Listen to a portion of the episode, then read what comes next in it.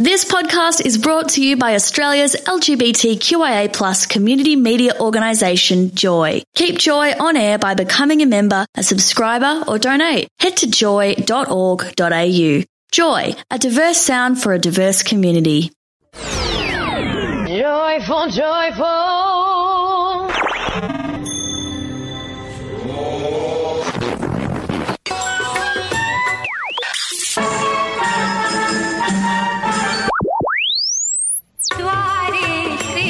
You're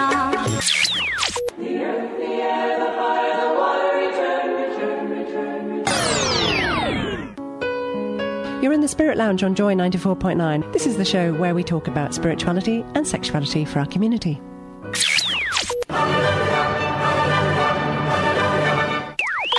Good evening, faithful listeners. Welcome to the Spirit Lounge, and it's Claudine here with, once again, with Mark and Rachel. And thanks to the gang from Stand Up Straight, Stephanie, Clayton, and Rebecca.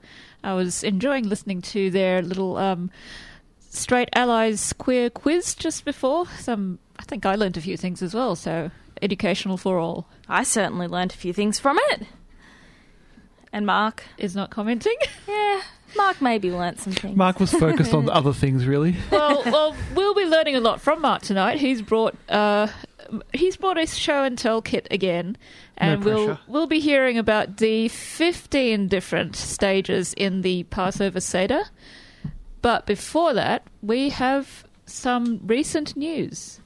We sure do. I was just going to uh, look up the mayor of Chicago's name because for some reason it doesn't actually tell me.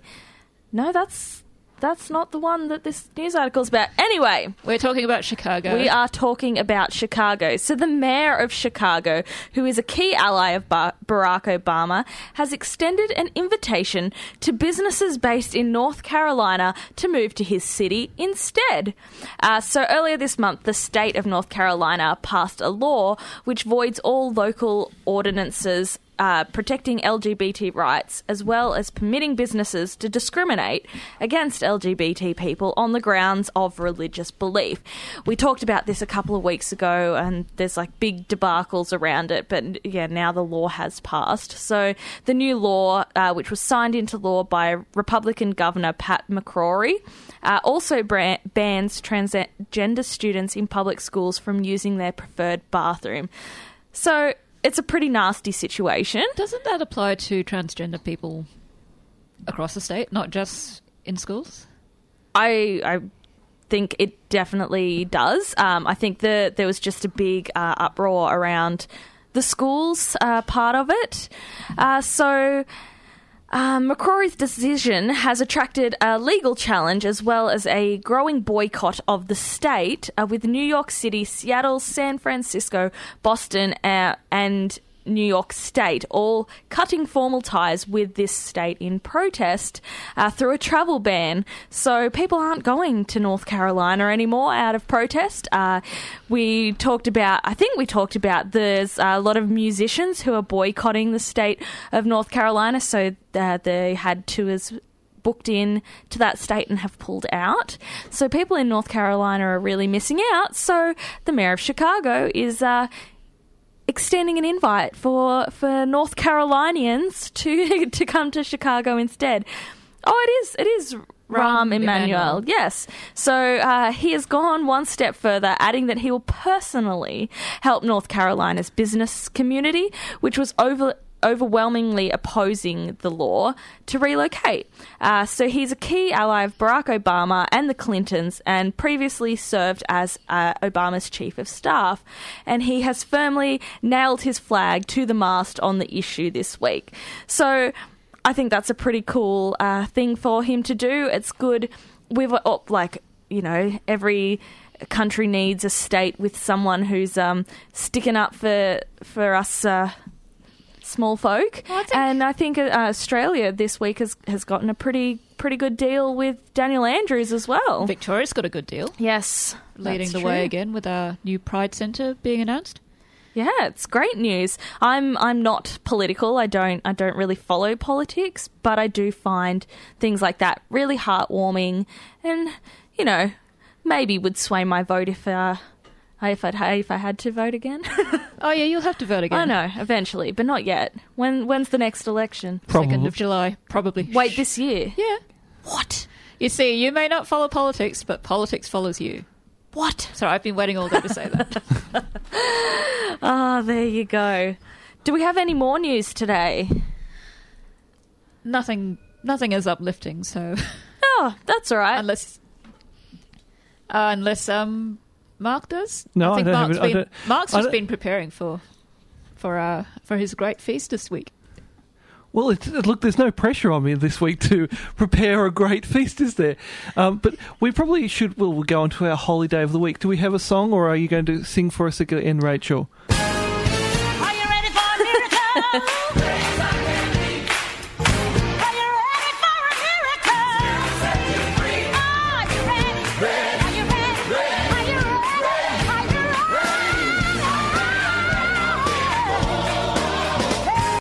All right, are you ready for a miracle? Well, there was a miracle. We got the the song to play. We sure did. So that was a bit of a miracle. So we are gonna we are we are having a whole show today talking about the holy day of the week. It's actually not a holy day; it's a holy week, or actually, it's a holy week plus one. So it's eight days. It's a holy eight days of the week.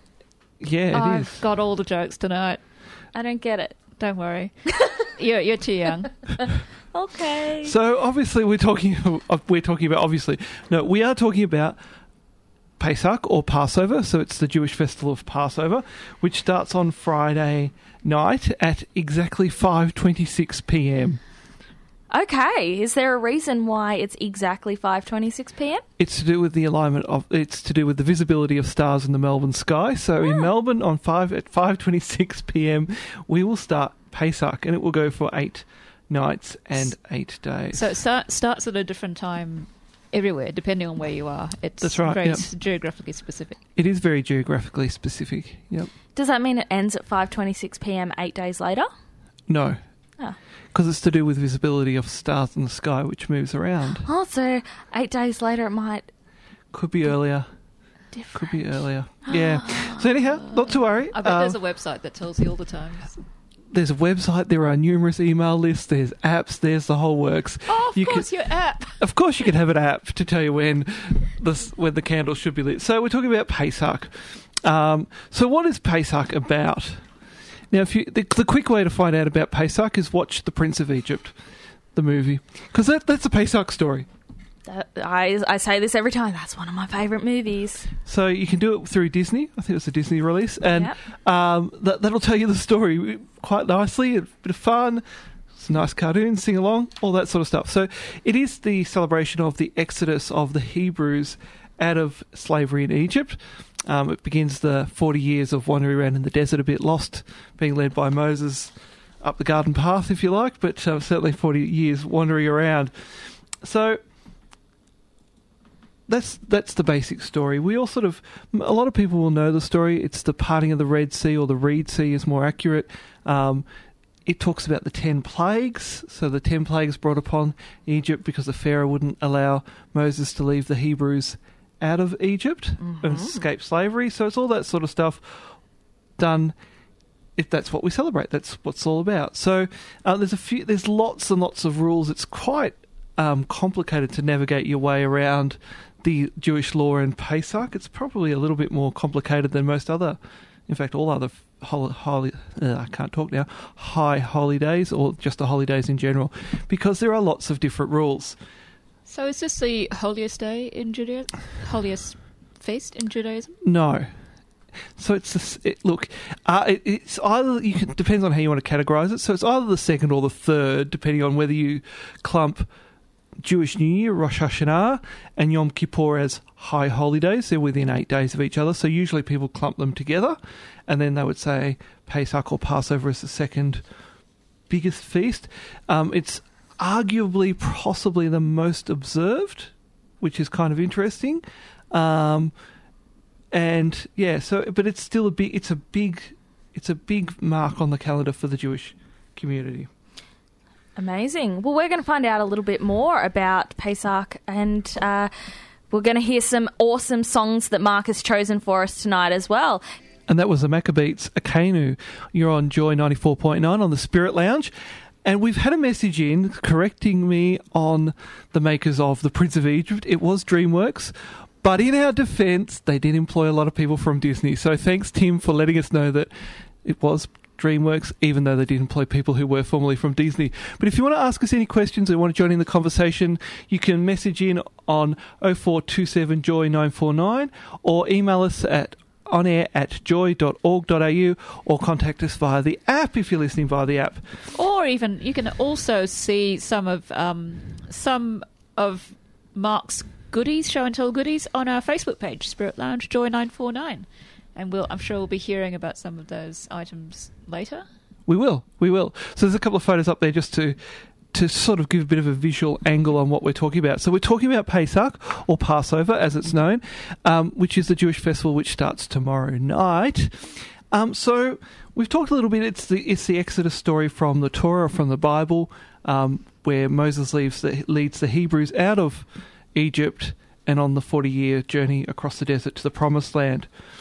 So the the highlight of Pesach is what's known as the Pesach Seder, and it, Seder is it actually means order, but it's, a Seder is a meal. It's a ritual meal that where all Jews are obliged under Jewish law to cel- to perform, go through, be part of twice every Pesach. So you repeat it twice, same gig, just do it twice So at least. like at the start or the end, or or are there specific dates that you have it?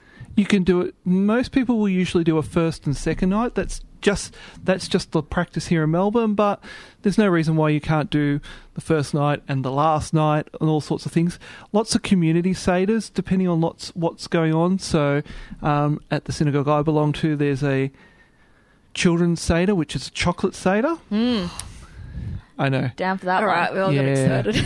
Yeah, we, well, and we'll all have to sort of go in on our knees, pretend we're children. So there's that one. There's a community seder, which is is always on the second night. That's tradition. But there's also a women's seder next Thursday night for for women, being run by one of our female rabbis. So there's all sorts of different seders. So that's the big thing about Pesach. So it's a big meal. And Pesach is really a lot about food and a lot of the rules that make this particular festival a little bit more difficult to adhere to um, are about eating and what you're not allowed to eat. So most people have a concept that Jews, um, under Jewish law, keep what people call keep kosher, but it's actually kasher. Kosher just means proper, but to keep kosher, there's some dietary regulations about what you can and can't eat together, and, and certain things are, are banned. For Pesach, we have a few extra items that are on the banned list. So there's a, there's a group of um, foods known as chametz, and chametz contain one or more of five different grains, and they're all banned. Hmm. So that doesn't sound too bad until I tell you what the grains are. So the grains are wheat, spelt, barley, oats, and rye. No breakfast for you. no breakfast for me. That's that. Anything that I'd eat for breakfast is on that list. Yeah, that's pretty pretty common. It makes for a bit of a tough gig trying to work out what to eat. So breakfast is obviously a big one, but it's all sorts of things. It's pizza, it's beer, it's bread, it's all those things that we all love to eat perhaps a little bit too much. But wine's okay. Wine is okay. There's no, well, it's a little bit complicated. There's all those things are a little bit complicated. You need to get kosher Le Pesach wine, which just means kosher for Passover wine, What? Why? What, what's um? Why is It the is- other wine not kosher? because the kosher Le Pesach foods, which wine is one of them, but even you can even get special Coca Cola, all sorts of different crazy things, means that they have been watched to make sure that no chametz has accidentally somehow magically slipped in or been around. So it's a bit, it's a big, to, it's a, it's quite strict in terms of getting that, that special stamp to say you're kosher Pesach. So under Jewish law, Jews are not allowed to own any chametz during Passover. So you're not allowed to own flour or breakfast cereals or any of those sort of things. Can you just like put it in shed out the back for for eight days and then uh, bring it back in?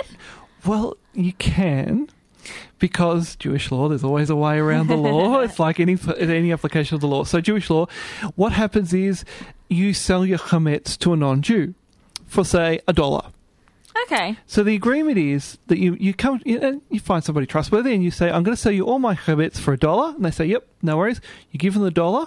Your chametz is not your property anymore. So people will sometimes put it out in the back shed, or they'll um, tie cupboards shut or lock cupboards to symbolise that it's no longer their property in there. And at the end of Pesach, at the end of Passover, you will come back to me and say, "I'll sell you back your chametz for a dollar." I say, "Thank you very much, job done." What if I want to keep your flour though? Yeah, so that could Your that, bargain. that- well, yeah, the, That's the- that's some pretty cheap flour. it is some cheap flour, so it could lead you into a bit of trouble. But um, That's why you need to trust him. that's right. That's why you need to find a trustworthy person. Not me. Yeah. okay. So so that's the whole thing with chametz, and of course the other part of Passover, which leads into the seder, is that there's a big thing about cleaning everything. So you're trying to get rid of this chametz, all the little crumbs that could be in all the corners. So it's a big, it's a Oh, spring clean. It's Jewish spring cleaning on a monumental in, scale in autumn. in autumn in Australia, but Yeah. in the northern part of the world it is spring. That's true. Yes. Um, people will cover their bench tops so that there's no possibility that there might be some chametz will get mixed over. That's about keeping kosher. Some people actually um, would have a what's called a butler's kitchen, which they would only use for Passover. Um, different sets of plates, the whole kit and caboodle. Out it all goes, and in comes for special Passover stuff. So it's a big to do. Wow. So, you have this big thing where you're cleaning up all the chametz, cleaning everything, like you'll have your car cleaned, you do all that sort of work, and it all leads up to on the the day that Pesach starts, which is Friday, tomorrow. So, last time for Orthodox Jews to eat chametz is at 10.29 in the morning. That's it. Okay. And that gives you enough time just to make sure you've done that last clean and got rid of everything. And so the first thing you do before the Seder starts is you do the final little clean. And it's a bit of a symbolic thing. So in a family, somebody, one of the parents usually will have hidden a little bit of chametz somewhere in the house. The kids go around and there's a bit of a reward for finding it. And that's, that's part of the ritual. And that's how you, you sort of kick off the Seder. And the Seder sort of flows on from that, which is the ritual meal. So I have a question uh, relating to that. Would you usually take the day off on the first day, Um, just so that you can can do the the final clean and everything and be ready? Some people would, yeah. Yeah, it just depends on. Yes, a lot of people, a lot of Jews would. Most Jews would leave work um, by three at the latest before Okay. any Jewish holiday, and before even on a Friday afternoon. Mo- most Jews would leave at three o'clock, so that you're definitely home and able to start Shabbos on time. So it's the same with the the Yontif, the holiday. So yeah, so some people would take it off, or they just leave home, uh, leave work early to um to be able to do that. So the Seder sort of kicks off from that last little bit of finding the last bit of chametz and burning it. Usually it's burnt because that's what you do. Kid gets a little bit of a reward. It's It's, a bit fire, of it's fun. cool. It's all a bit of fun. So that's how you kick off the Seder. So the Seder, which is a ritual meal. A couple of points to if you get invited to a Seder, it's a bit of a tradition to invite non Jews to Seders. It's part of the tradition. Lovely. Um, it's just about sharing and being part of community. So if you get an invite to a Seder, there's a couple of things to remember. The first thing to remember is it goes forever. So about three hours, if you're lucky. That's nothing. yeah. Oh, It's is like- that the, is that the minimum? Yeah, Oh, all right. yeah. And if it's, you know, if there's a lot of singing going on, you're pumping it out a bit. The other thing is you don't get to eat until a long way in. Ah. So the trick is to eat something before you go. Oh. Otherwise, you're going to be sitting there going, "My stomach's making a lot of noise. This Does is really embarrassing." So it's the the actual meal occurs at part eleven oh. Out of 15. out of fifteen. Okay. oh. So it's just Wait. talking and singing. So before does this event start at at five twenty six p.m.? Depends where you're going. Oh, okay. So the So it commu- may not start until seven p.m. and then you're really starving. yeah. Ah, wow. So the trick is just to to make sure you have something to eat before you take off for the seder, or you're going to be really hungry, and it's not going to be fun for anybody. Well, we have lots more questions coming up for Mark. We've been sent a text through, and we'll get to that in just a minute. You're on the Spirit Lounge on Joy 94.9. Mark, what was that song? That was Dayenu. It was sung by the King David School, which is one of the Jewish schools in Melbourne. Yeah. Now, just to Dayenu is a traditional Passover song, and it roughly translates to um, it would have been enough for us, which is one of the prayers that is recited as part of the the Seder. Um, so the prayer basically says, um, if Hashem, if, if God had only given us the, uh, the Shabbat, the, the Sabbath, that would have been enough. If, if Hashem had only given us the Torah, that wouldn't have that would have been enough. Um, but Hashem has given us the Promised Land, and so therefore we're very grateful. So that's that's it in a nutshell. Awesome. Well, that, I thought that song was actually really cute. Sounded pretty joyful. That's joyful. I think Rex has visited us. Rex, Hello, Rex. comes from Bent Notes on, on Sundays with uh, David, and we've got that means we've got a message through. So uh, Pete has asked us: Is it appropriate to wish Jewish people a happy Passover? It is absolutely. So Passover is a joyous occasion. It's a joyous festival. So it's absolutely appropriate to wish someone happy Passover. If you wish people happy, um, even some of the more significantly, well, the sadder festivals, it's still it's really nice just to have it acknowledged. So Yeah. most Jewish people would be pretty impressed. They might say in response Hag Sameach, which basically translates to happy holiday, or Yont or Good Yontif is is, is good holiday. Um, that might be the response you might get, but it certainly would be a, a lovely thing to say to, to any Jewish people that you might bump into out and about. There you go. I actually have a question as well. So I I know what the story of um, the Prince of Egypt is about, uh, Exodus, whatever it is. you know the the official um, numbers and whatever. I don't under, I don't know. Uh, the- from the book of Exodus. it's from the Book of Exodus. Yep. Is it the whole Book of Exodus or just Uh, part of? the first part. Okay, so I understand. Um, so the, the actual celebration, are you celebrating the fact that that the Hebrews Hebrews got out of Egypt, or are you celebrate like celebrating that they got to the Promised Land? Now, just they got out of Egypt. Okay, It's only the Exodus from Egypt that's being celebrated. okay, It took 40 years It did. to It get took. to the It other did. side. It did, and in, and then and along that way, we get a couple of other holidays in the Jewish calendar okay. during that 40, 40 years. So, yeah, we're only celebrating the Exodus. This is just getting out of Egypt. The Hebrews going out of Egypt. Excellent. And I have another question. This one's a bit uh, left of field. So, in the so the parting of the Red Sea, Yep. and uh, it, it says that the ocean literally parted and made two walls of water so that people could cross between it. Here's me questioning: Do you think that that actually happened, or is it uh, a metaphor for something? Oh, it's a good question. Um, it, well, so it depends. Um, so if you are Orthodox um, or um, Masorti conservative Jew, you would say that's absolute truth. That's what happened. That's the story. That's that's what that's the story that God gave us in the Torah. Yeah. So uh, that's and that comes later on. That's a uh, Jewish holiday that's coming up in a little while. Is the giving of the Torah. So that happens during the the Exodus, the exile period.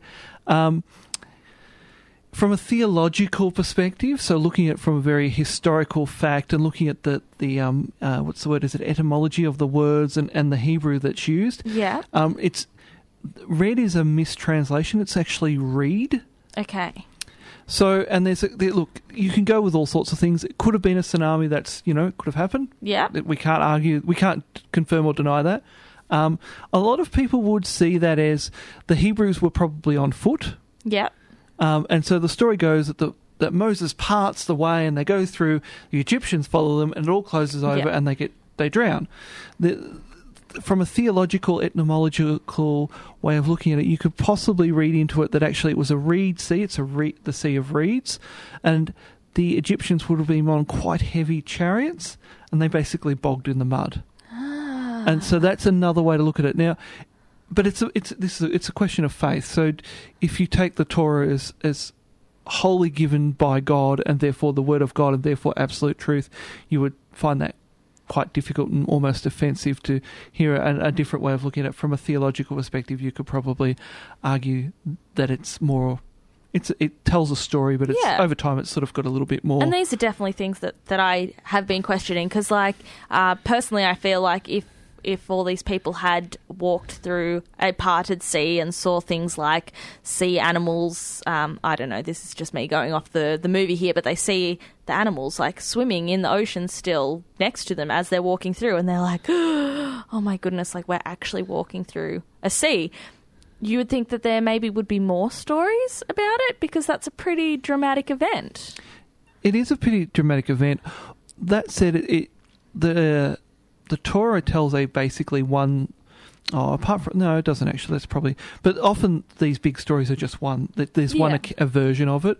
Look, if you want to look at it from a faith basis, it's probably arguing about um, the Hebrews had to have faith in Moses to follow him. Yes. Um, so if you know the Moses story, he's put in a basket by his mother, sent down the River Nile, found by the Queen of Egypt, raised in the royal family, has a wayward adolescence, goes off, kills a person, gets into lots of trouble, then comes back and becomes the leader of the Hebrews again, his own people, if you like. So he's to, to trust in doing that is is quite a. I think that's what possibly the story is getting towards in terms of a more of a belief sort of way of looking at it. So that's that sort of captures that Exodus story, if you like. Well, we actually got another message through whilst you were uh, speaking just then, so this is going to put you on your toes. Uh, this message is from Graham, and he said, Have you mentioned the orange on the progressive se- Seder plate? No, I haven't, No. but we'll get there because I'm just about to move into the Seder plate because I think that's and that's a great it's a great question and it's a really important question for our community and for for for a progressive community. And So we've got a we've got a photo of that on our Facebook page, I think. We do But we I do don't see the orange. No, you won't see the orange. So the the, the picture is of a traditional Seder plate. Um, so I'll talk about what's on the traditional Seder plate and what's on the traditional Seder table because it's sort of this will link back into if you th- if you listen to when we talked about Easter and how things at Easter had to be certain ways to match the story. You'll start to get the connection. So Seder table is a normal Jewish festival table, but has a couple of extra items. One is the Seder plate, which you'll see on our Facebook page. The other is a cup of wine for the prophet Elijah. Um, so this is links back into your Easter story about uh, under Jewish law, the Messianic age or the coming of the Messiah. it- It's different ways of interpreting that. Um, will be Elijah will precede that. Elijah will announce that that's about to happen. So Pesach. Um, there is a cup put aside for Elijah, and later on, we open the front door to allow the prophet Elijah to enter if the messianic age is about to come upon us. So that's there's a big cup. So you have a cup. Usually it's a, quite a big cup to be symbolic, and it's full of wine, and that's for the prophet Elijah. There's the Seder plate, which you'll see on our Facebook page. It has six places to put things. Um, so, and I'll go through what's in there.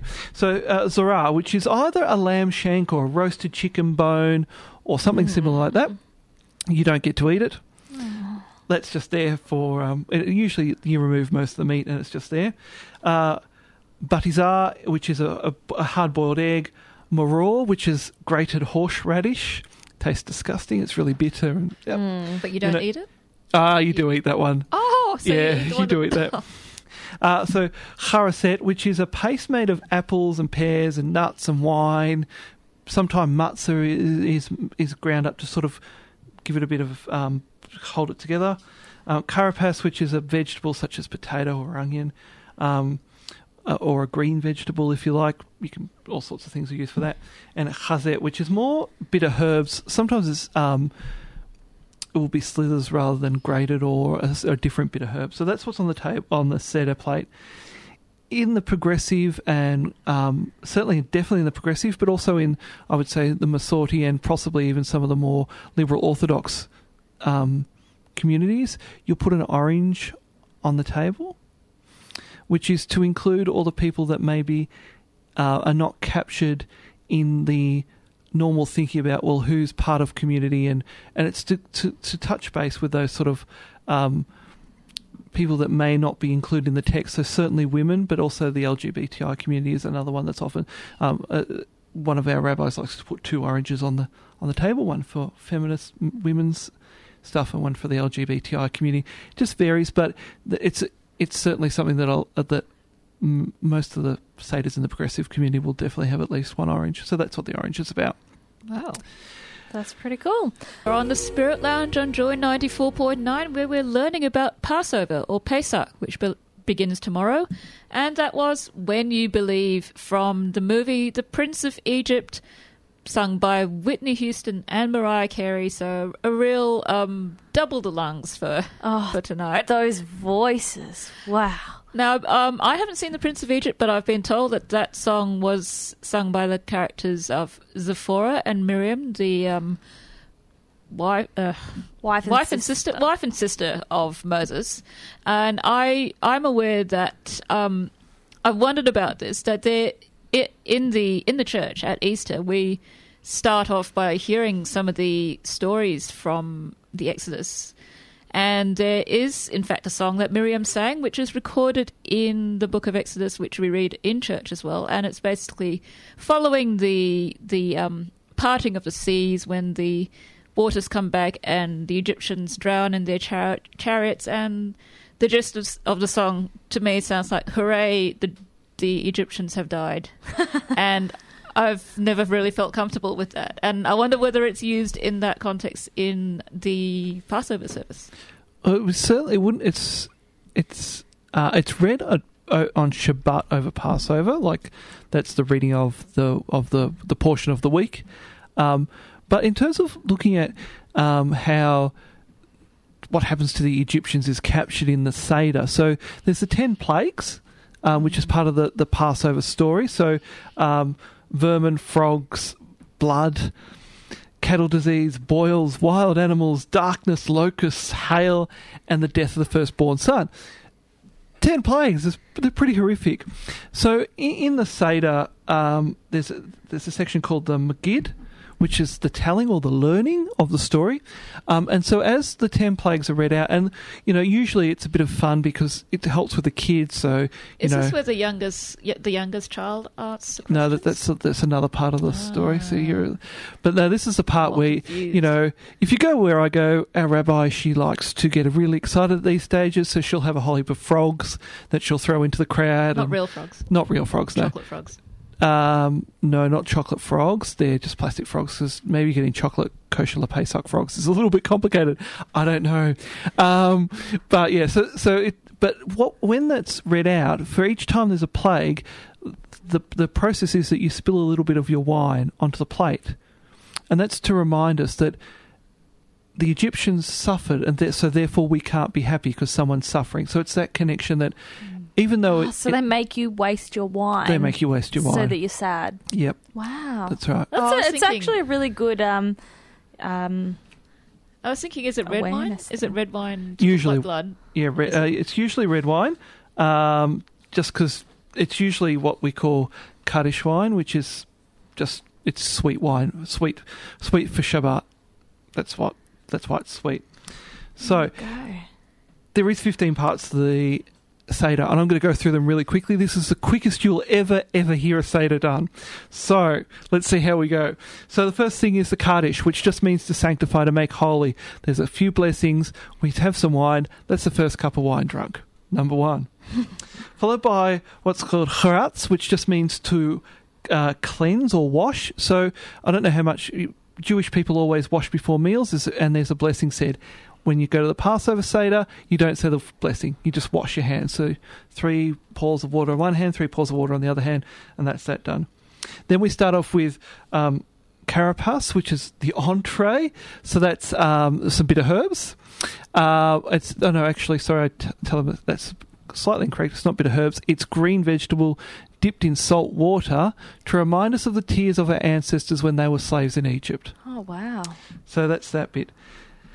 Uh, then there's the break, um, Yachatz, which is the breaking of the matzah. So on this table, you will see there are three pieces of matzah, which is the unleavened bread, cooked in 18 minutes so it doesn't rise. Tastes a bit, looks a little bit like, I don't know, a bit of brown Saos. cardboard. Saos thing, or a bit of brown cardboard with holes in it. It's the only carbs you can eat during Passover. So there's three sli- uh, there's four of the four, three, um, and one is broken. Half of it is hidden, and that's used later on in the service. That's what happens then. Then we get to the Megid part, which is the telling of the story of the Exodus, ten plagues, dripping of wine. You know, it goes on for a little bit, usually a bit of fun, uh, depending on what happens. Then we do the Ratzah, which is actually ritual washing. So you wash your hands, say the blessings, ready to eat, but you don't get to eat then. Uh, well, you do, but you don't. So then we have the eating of the matzah. So it's the eating of the bitter herbs to remind us of the bitterness. Um, you make a little matzah sandwich. So get two bits of matzah, put some bitter herbs in the middle, eat that. So do a bit of that, and that's um, in the middle there. Then we do the motzi, which is some Oh no, we've done that. So then we do uh, Mara, which is the bitter herbs again. To it's all about reminding us of the bitterness of being enslaved and the. It's it's about getting you ready to be grateful that you know as a group the Hebrews were saved out of Egypt and freed from slavery. So that's that.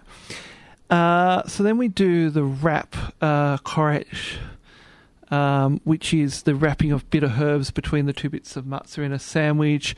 Um, sometimes you might use some of the more sweet stuff to sort of make it into a bit of sandwich. You eat that. Haven't eaten the main meal yet though, so this is all you've had. That's why you have a meal.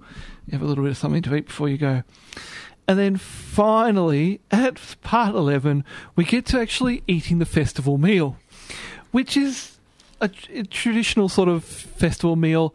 No carbs, just remember that. So there's no carbs, there's no bread, there's no cake. Well, there is cakes, but they're made out of um, matzah. You can grind down into like a flour and use that to make Ah. cakes, or potato flour. Almond uh, meal? Almond meal is another one. So there's all these creative wet recipes that people will come out with at Pesach. So you have your your your, your meal. It's not over yet, kids. We've still got a few bits to, to do at the end. So then there's tzafun, which is remember that piece of matzah that we hid earlier on in the night. We broke off a bit. We went and hid it. The kids get to run around and try and find it. It's a bit of fun. It wakes them up again, gets them going, burns off a bit of energy. Great idea. What if there's no kids? If there's no kids, the adults will do it. Awesome. Uh, get your Myers elbows out to push your way in to find that bit of uh, that bit of matzah. There's a bit of a prize. There's a bit of fun. You put some sweet stuff on it to and have it as a, basically like a dessert. So there you go. Then uh, we do uh, we do a bracha, which is a blessing, some more blessings. Um, then the one of the Hallel or some of the Hallel or all of the Hallel, if you're being really super observant, psalms will be sung. That could take some while. And then finally, there's this uh, very final. It was called the Nirtzah, which is basically it's a st- it's basically a legal statement, which basically says um, the seder has been conducted under Jew- according to the customs of Jewish law, halacha, and therefore is good and proper, and we've done it to the best of our ability. And the final thing that and you that is said at Pesach is this final little uh, saying or blessing, which is L'shana um, habara Berushalayim, next year in Jerusalem. Um, and that goes back to if you look at the the Easter story about what is Jesus doing in Jerusalem, because if if you think about where he was preaching, he's not actually in Jerusalem. He's, he's certainly up in the Galilee area. That's part of the reason why next year in Jerusalem, you can probably argue as an observant Jew, he was going to Jerusalem for Pesach, which is an obligation on adult Jews if they can do so in their life. There's the Seder. That's the quickest Seder you will ever hear on the planet. Um, I think we made history today. we probably have made history. There is lots and lots of parts to it, and it goes into lots of granular details, which we won't have time to go into tonight. That's exciting. So we've got some awesome things to tell you about next week. You're on the Spirit Lounge on Joy 94.9. So we've learned about a lot about Pesach, and we've had the fastest ever explanation of the Passover, of the Passover Seder. So, for, for those of us, for those of you who are fortunate enough to enjoy the 15-part meal, that will take you at least three hours to have the full experience. So, um, we might see a see a larger mark in the in the next week. Well, well, Well, actually, there's not much. It's it's a it's not 15 courses. It it's 15 parts. parts and Yes. only only a regular feast. A regular Regular feast in the middle. Yeah. consumption. But do remember to eat before you go. So we will be back next week, and this Monday the ABC program Q and A is once again looking at religion. So there's going to be our Bête Noire, the Australian Christian lobby, will be coming up against a progressive Christian voice on Monday's Q and A. So t- tune in for that, and we will have Tiffany Sparks from Progressive Christians on the Spirit Lounge next week. And that's good night from myself, Claudine. Good night from Rachel. And good night for Mark. And coming up tonight, we have In the Woods with the Bears. But before we go to In the Woods with the Bears, we're going to have one last song. It's from a band called uh, 613. It's Uptown Passover. It's a smash up of Uptown Funk, which was the same smash up that we used for our um, Purim spiel that we did a bit of a show on a little while ago. So, so you've been on the Spirit Lounge and enjoy.